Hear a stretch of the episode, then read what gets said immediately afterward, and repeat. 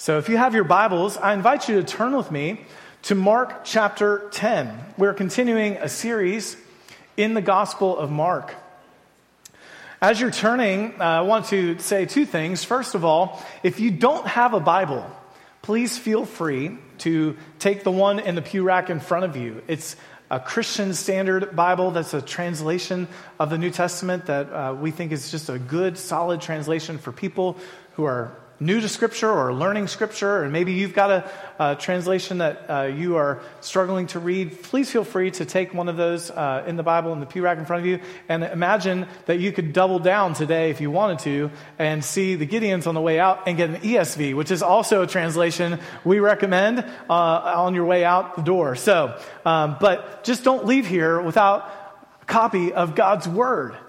Okay? We want you to have that. And the second thing I wanted to say is a word of thank you to our sister church, Potomac Heights Baptist Church, and the pastor there, Brian Sandifer, who very faithfully uh, makes it a point to pray for other churches. And uh, their church wants us to know that today they are praying by name for Leonardtown Baptist Church and for me as I share God's word with you. I know that I couldn't do what I do without your prayers and what an encouragement it is uh, from this brother uh, to share that their church is praying for us as well. It, it may be of note to you that the Aarons, uh, who are members here, Zach and Megan, um, I think are attending at Potomac Heights Baptist as they've moved further north and saddened us. They're a little bit further away from us on a regular basis. Um, they're at a great sister church. And so um, thank you to Brian and uh, Potomac Heights Baptist for that. Let's stand in honor of the reading of God's word. We're in Mark chapter 10 and beginning in verse 32, and we'll read through verse 45. They were on the road going up to Jerusalem, and Jesus was walking ahead of them. The disciples were astonished, but those who followed him were afraid. Taking the twelve aside again, he began to tell them the things that would happen to him. See, we are going up to Jerusalem. The Son of Man will be handed over to the chief priests and the scribes, and they will condemn him to death. Then they will hand him over to the Gentiles, and they will mock him, spit on him, flog him, and kill him. And he will rise after three days. James and John, the sons of Zebedee, approached him and said, Teacher, we want you to do whatever we ask you. What do you want me to do for you? He asked them. They answered him, Allow us to sit at your right and at your left in your glory. Jesus said to them, You don't know what you're asking. Are you able to drink the cup I drink, or to be baptized with the baptism I am baptized with? We are able, they told him. Jesus said to them, You will drink the cup I drink, and you will be baptized with the baptism I am baptized with. But to sit at my right or left is not mine to give. Instead, it is for those for whom it has been prepared.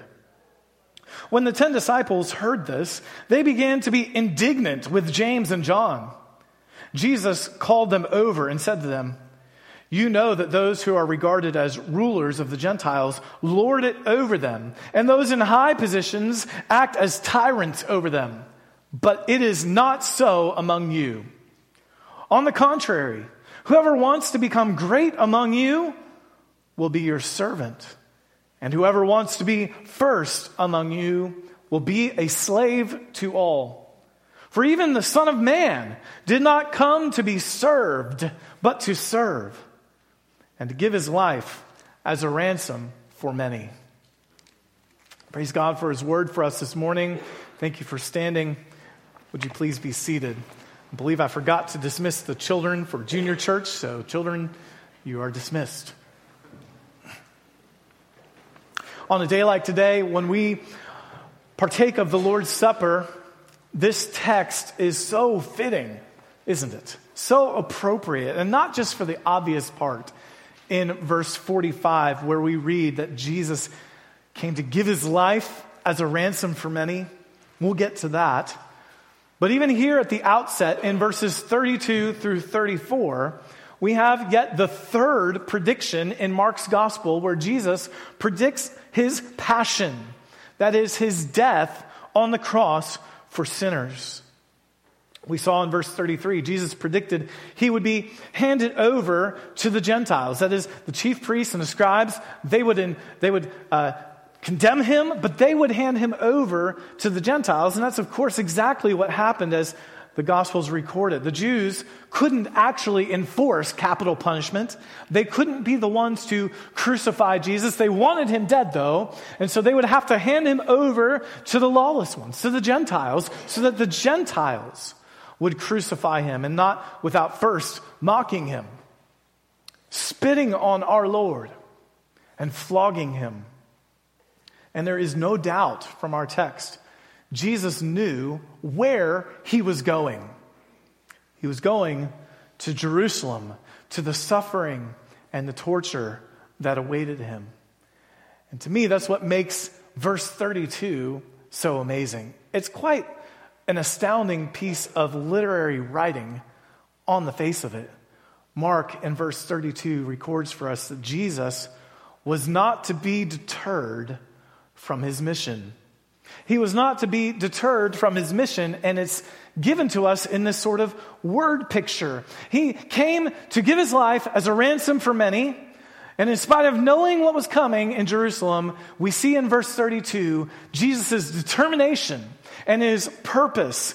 They were on the road, we read, going up to Jerusalem, literally going up to Jerusalem, and Jesus was walking ahead of them. Do, do you see it in your mind's eye? Jesus is not the one in the back afraid, he's out in front, leading the way up the hill with his face set towards Jerusalem. And those who followed him were afraid. The disciples, we read, were astonished and those following him were afraid. Taking the 12 aside, he told them what was going to happen. This graphic depiction of the mood, the various characters in the narrative. You have Jesus with his face like a flint set towards Jerusalem, a laser focus with purpose, and the followers behind are a little nervous about what's to come because they are hearing him say these things and they're seeing him walk headlong into what is going to be a cauldron, a potential for this to all go south, and they know it. But Jesus is determined. He has a resolve to be the suffering servant that has been predicted long ago by the prophet Isaiah. We read in Isaiah chapter 50 and verse 7 The Lord God helps me. This is the servant speaking. Therefore, I have not been disgraced. Therefore, I have set my face like a flint, and I know that I shall not be put to shame. Hardened, resolute, determined.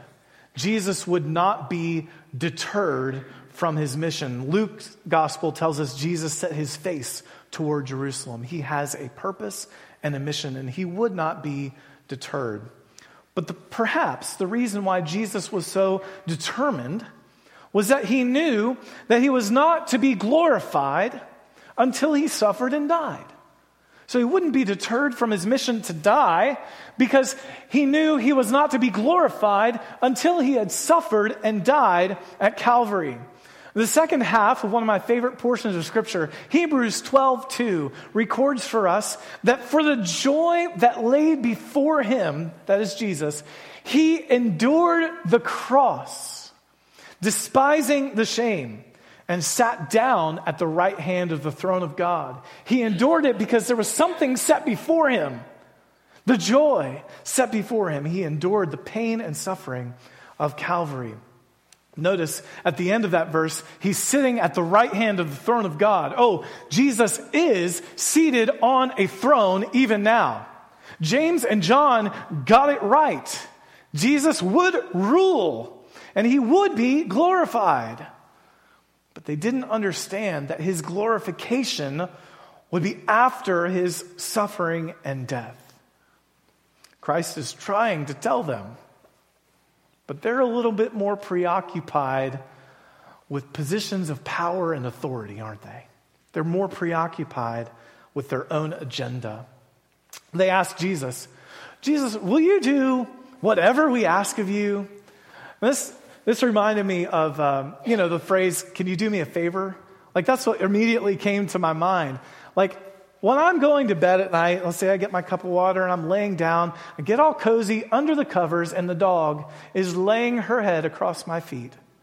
And then I remember, I just got my braces off. And you know what you have to do when you have your braces off? You have to wear a retainer at night. And I think to myself, my goodness. Um, I don't lead off with, Christina, will you go get me my retainer? I lead off with, honey, dear, lovely, would you mind doing me a favor? Would you please help? And of course, I think my wife is reading Mark chapter 10 before she comes to bed because she answers with a very Christ like reply. What exactly do you want me to do? she wants to know before she commits. Notice before committing, she wants to kind of check it out. Thankfully, I wasn't asking for the kind of favor the disciples were looking for, and yes, my sweet wife did bring me my retainers. But the disciples' request, on the other hand, well, let's read. Let's look at that again in verse 37.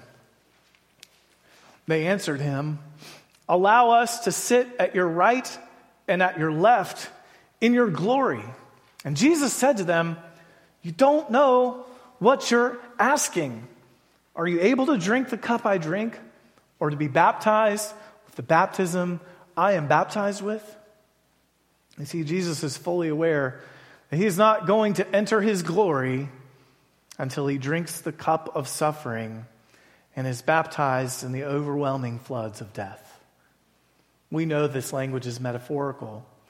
Uh, the cup, the baptism, it's made plain if you compare it, contrast it with Mark 14 and verse 36. Remember Jesus in the garden as he's praying, he says, Abba, Father, all things are possible for you. Take this cup away from me. Take this cup of suffering away. Nevertheless, not what I will, but your will. Jesus understood that Calvary was the path to his glorification. And suffering and dying to self is also a path that his disciples must take as well. Christ had made that clear. We've been studying this, the cost of discipleship. If you've been with us the last several weeks, it's been costly, it's been tough. And Jesus made it clear what it costs to follow him. We must take up our cross, he says. And J.C. Ryle writes about this text. He warns us wisely.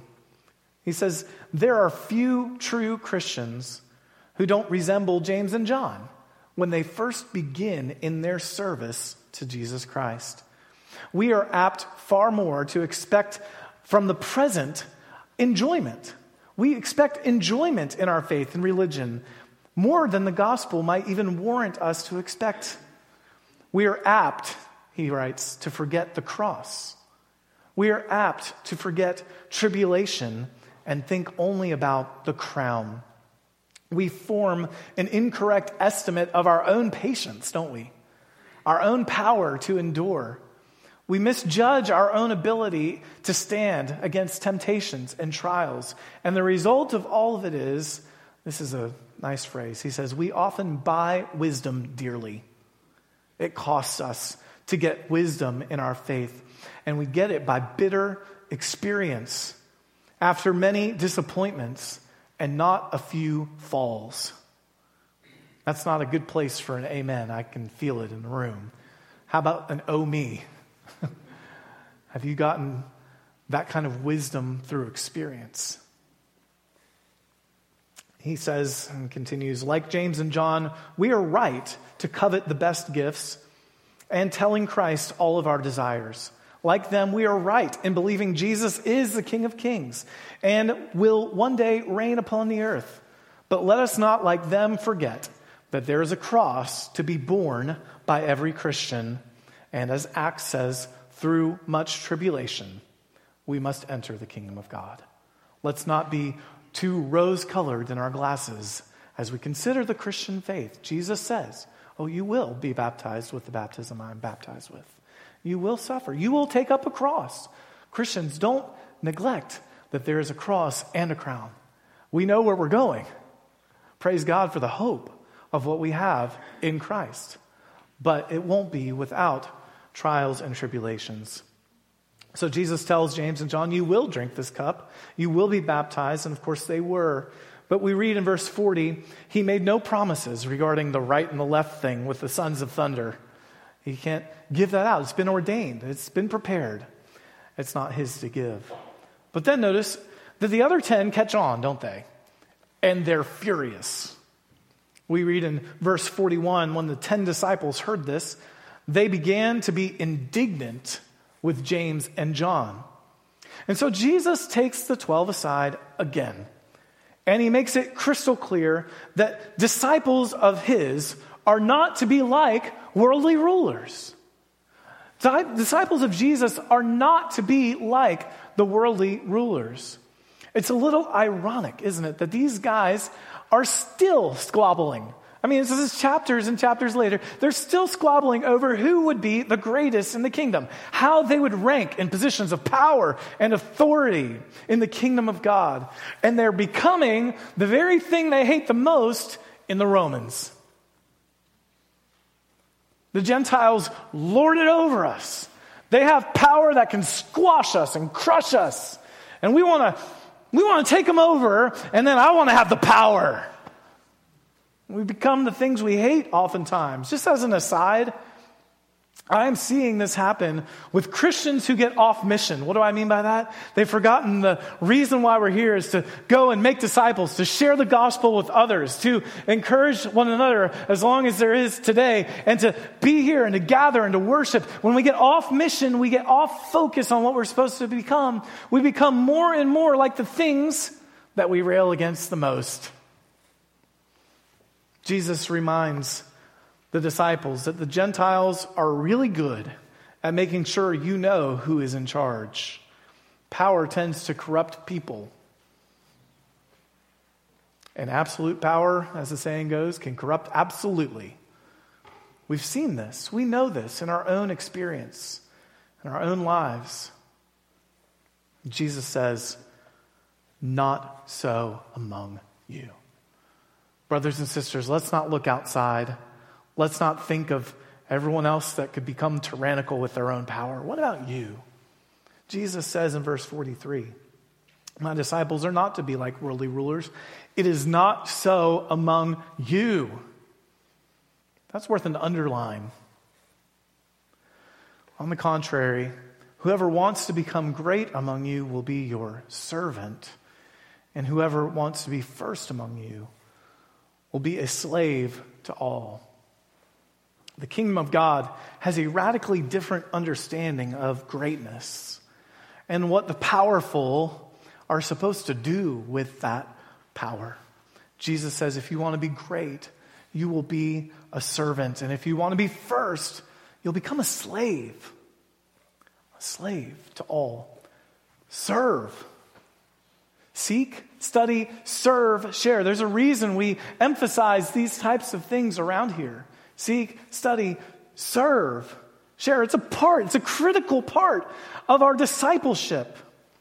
And it's important that disciples of Jesus understand that we are to serve others. This Saturday, we're going to have a, a training session here at the church. We're calling it Refresh.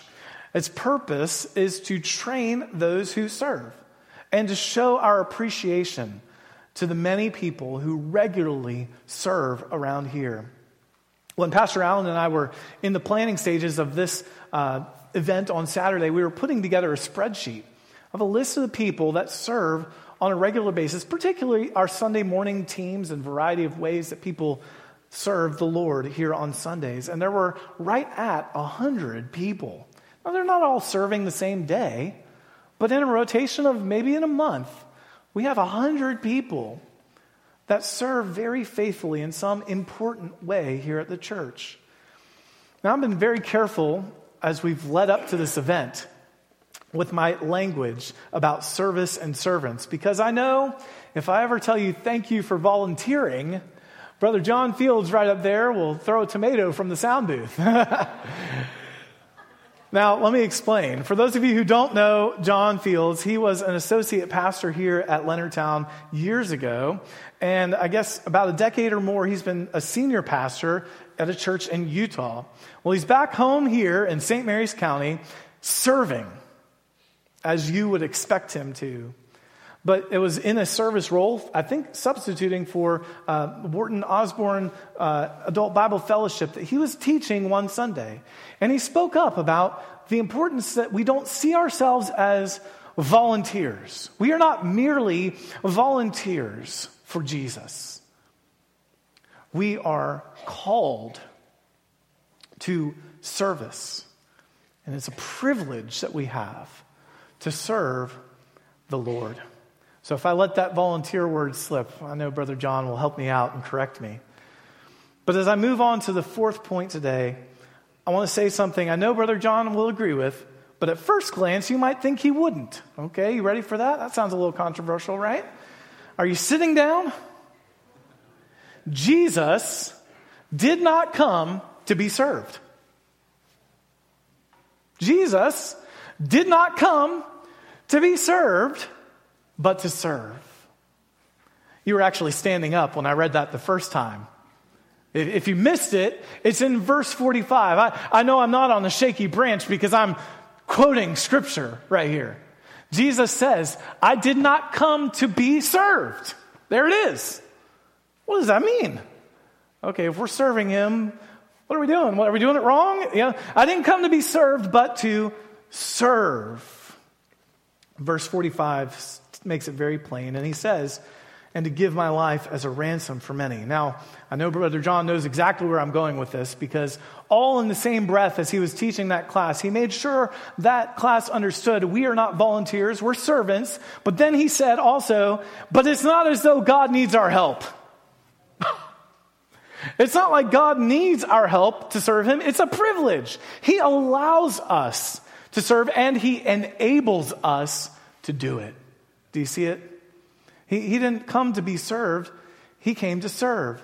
And without him, we couldn't do any of it. It's a privilege just to support this idea that God doesn't need our help. Think of Acts chapter 17 and verse 25.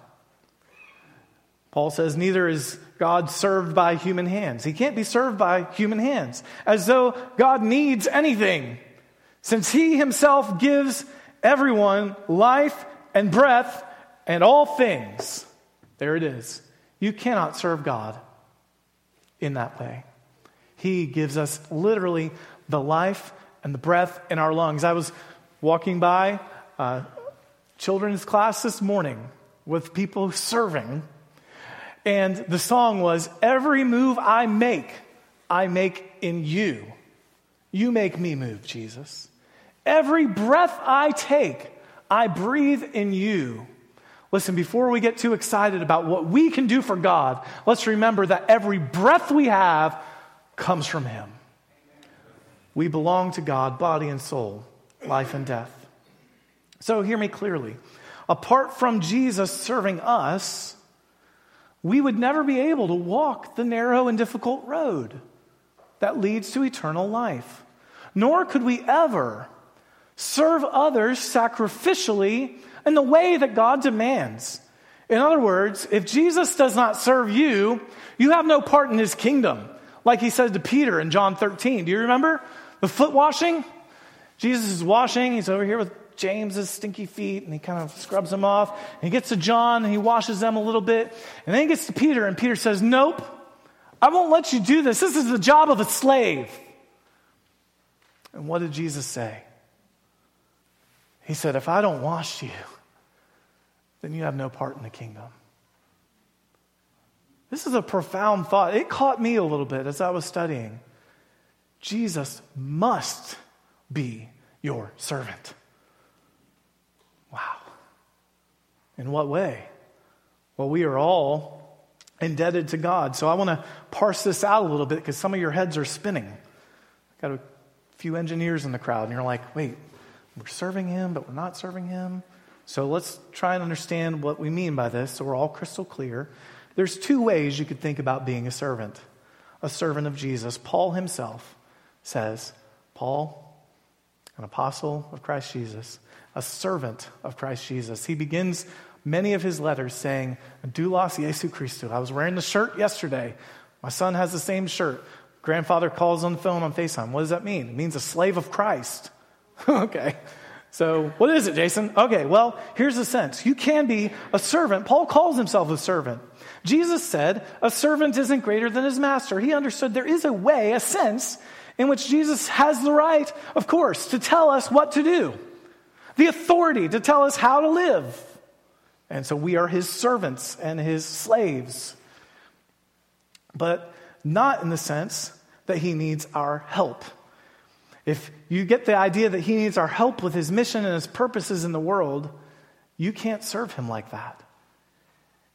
He must, in fact, serve us. But not like we tell him what to do, right? It's not like he's our servant. It's not like a genie in the bottle and you say, Well, God, will you do whatever I ask of you? Do you see this question there? You see the way it's flipped around? Jesus says, I, I have to serve you, but I'm not the genie in the bottle that grants you three wishes. He has to serve us as regards to, and in the sense that he gives his divine resources to help and strengthen us and guide us and support us and provide for our needs. And our greatest need, he makes crystal clear at the end of verse 45. Apart from the service of Christ for us, we are indebted to God and slaves to sin. Our greatest need was met at Calvary. We are indebted to God and slaves to sin. He came to give his life as a ransom for many. Language that is used here is Jesus' own self understanding of his fulfillment of the role of the suffering servant. You remember in the synagogue in Nazareth, and Jesus opens up the scroll and he's reading in Isaiah and he says, Behold, I have come to do your will. It is written about me in the scroll. And he rolls it up and he says, It's fulfilled in your hearing. He came to fulfill what was written about him. So the Old Testament is helpful as it informs our understanding of the New. There is a, a way, a path, and that path included the path of the suffering servant in Isaiah chapter 53. And so in verse 10 of Isaiah 53, we read about this suffering servant. It was the will of the Lord to crush him. He has put him, the servant, to grief when his soul makes an offering for guilt. He shall see his offspring. He shall prolong his days. The will of the Lord shall prosper in his hand. Out of the anguish of his soul, he shall see and be satisfied. For the joy set before him. I wonder if that's what he was seeing and is satisfied in, in the anguish of his soul. By his knowledge shall the righteous one, my servant, make many to be accounted. He get many, give his life as a ransom. He's tying you there. He's pointing you there. Make many to be accounted righteous, and he shall bear their iniquities. Give his life as a ransom for many. Cross iniquities, our sins. Therefore, verse 12, I will divide him a portion with the many, and he shall divide the spoil with the strong, because he poured out his soul to death and was numbered with the transgressors, crucified between criminals. Yet he bore the sin of many and makes intercession for the transgressors, even you and me. Jesus saw himself as the suffering servant of Isaiah and the offering for our guilt and sin. He was the righteous servant of Yahweh who bore our sins and iniquities and made intercession for us. Friends, Jesus came to serve you in this way. He came to free you from the debt of sin that you owe to God and your bondage to iniquity. He paid that debt with his lifeblood so you and I could be free. It cost him his life. And without his ransoming you, there's no way you can serve others, not the way he calls us to serve them. How can somebody who's dead in their sin, indebted to God, be of any true service to him. but when we, by humble faith, receive his service to us, let him wash our feet in this way. Let him die for us because we know we couldn't do it without him. We are strengthened, enabled to serve others. One pastor has summarized the Christian life like this. He says, quote, "The Christian life is a life of service in the strength that Jesus provides as our servant. That's pretty good. The, the Christian life is a life of service in the strength that Jesus provides as our servant. That's a pretty good summary of our text today. It's also pretty much what Peter said in 1 Peter chapter 4. Maybe your mind was going there as well. If anyone speaks, let him speak as one who speaks God's words. If anyone serves, let it be from the strength that God provides. So that, that's, that's clue, there's a reason for this. Why is, why is it like this? Why must it be like this? So that God may be glorified. Not us. God gets the glory through Jesus in everything. And just in case you missed that, to him be glory and power forever and ever. One person has the power, and that's the King of Kings and Lord of Lords. And we serve in the strength He provides so that He receives the honor and the glory for everything we do in His name. The glory and power belong to Christ. He is first and always will be preeminent Lord of the eternal kingdom. Not because, like the Gentiles, He crushed and subdued us with His mighty arm, but rather, because he was bruised and crushed for our transgressions as our humble servant. Have this mind among yourselves, which is also yours in Christ Jesus, who, though he was in the form of God, did not count equality with God a thing to be grasped, but emptied himself by taking the form of a servant, being born in the likeness of men and being found in human form, he humbled himself by becoming obedient to the point of death. Even death on a cross, a cross he went to willingly, purposefully, determined. Therefore, God has highly exalted him and bestowed on him the name that is above every name, so that at the name of Jesus, not James and John, not Jason, not you, at the name of Jesus, every knee should bow in heaven and on earth and under the earth and every tongue confess that Jesus Christ is Lord to the glory of God the Father. Will you pray with me?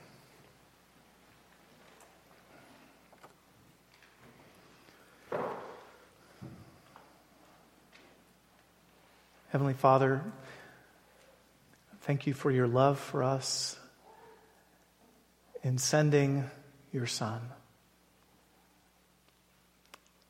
Thank you, Jesus, for your willingness to come and do the will of the Father.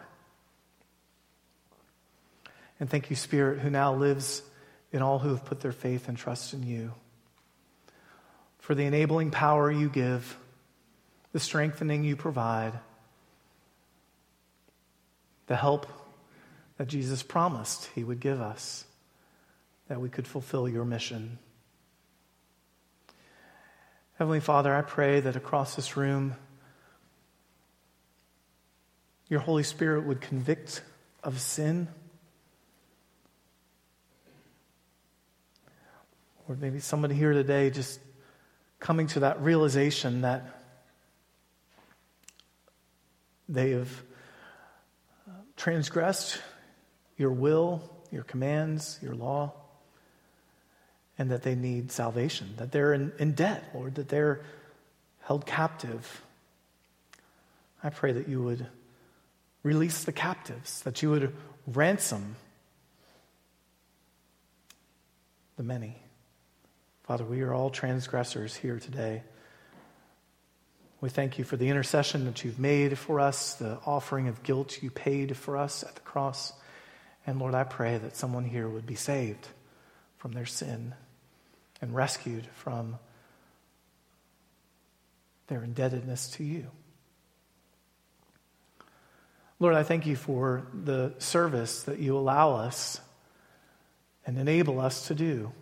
Father, thank you for the privilege of caring for others, giving to others. Lord, would you reorient our thinking so that we start going down and down and down in our mindset to humble ourselves and be the slave and servant of all. Least of which, here in our fellowship, Lord, would we serve one another sacrificially. Lord, your word tells us that you gave your life as this ransom for many while we were still sinners. God, there are people in our church who sometimes it's hard to serve. They don't want us to serve, or they're just different or challenging. But God, where were we? Ruined, wretched, sinners, enemies. And you gave your life for us. So, Lord, I pray that you would strengthen us, teach us, help us to have that mindset of service that can only come when we are served by you and what Jesus did for us at Calvary. I pray this in his name. Amen.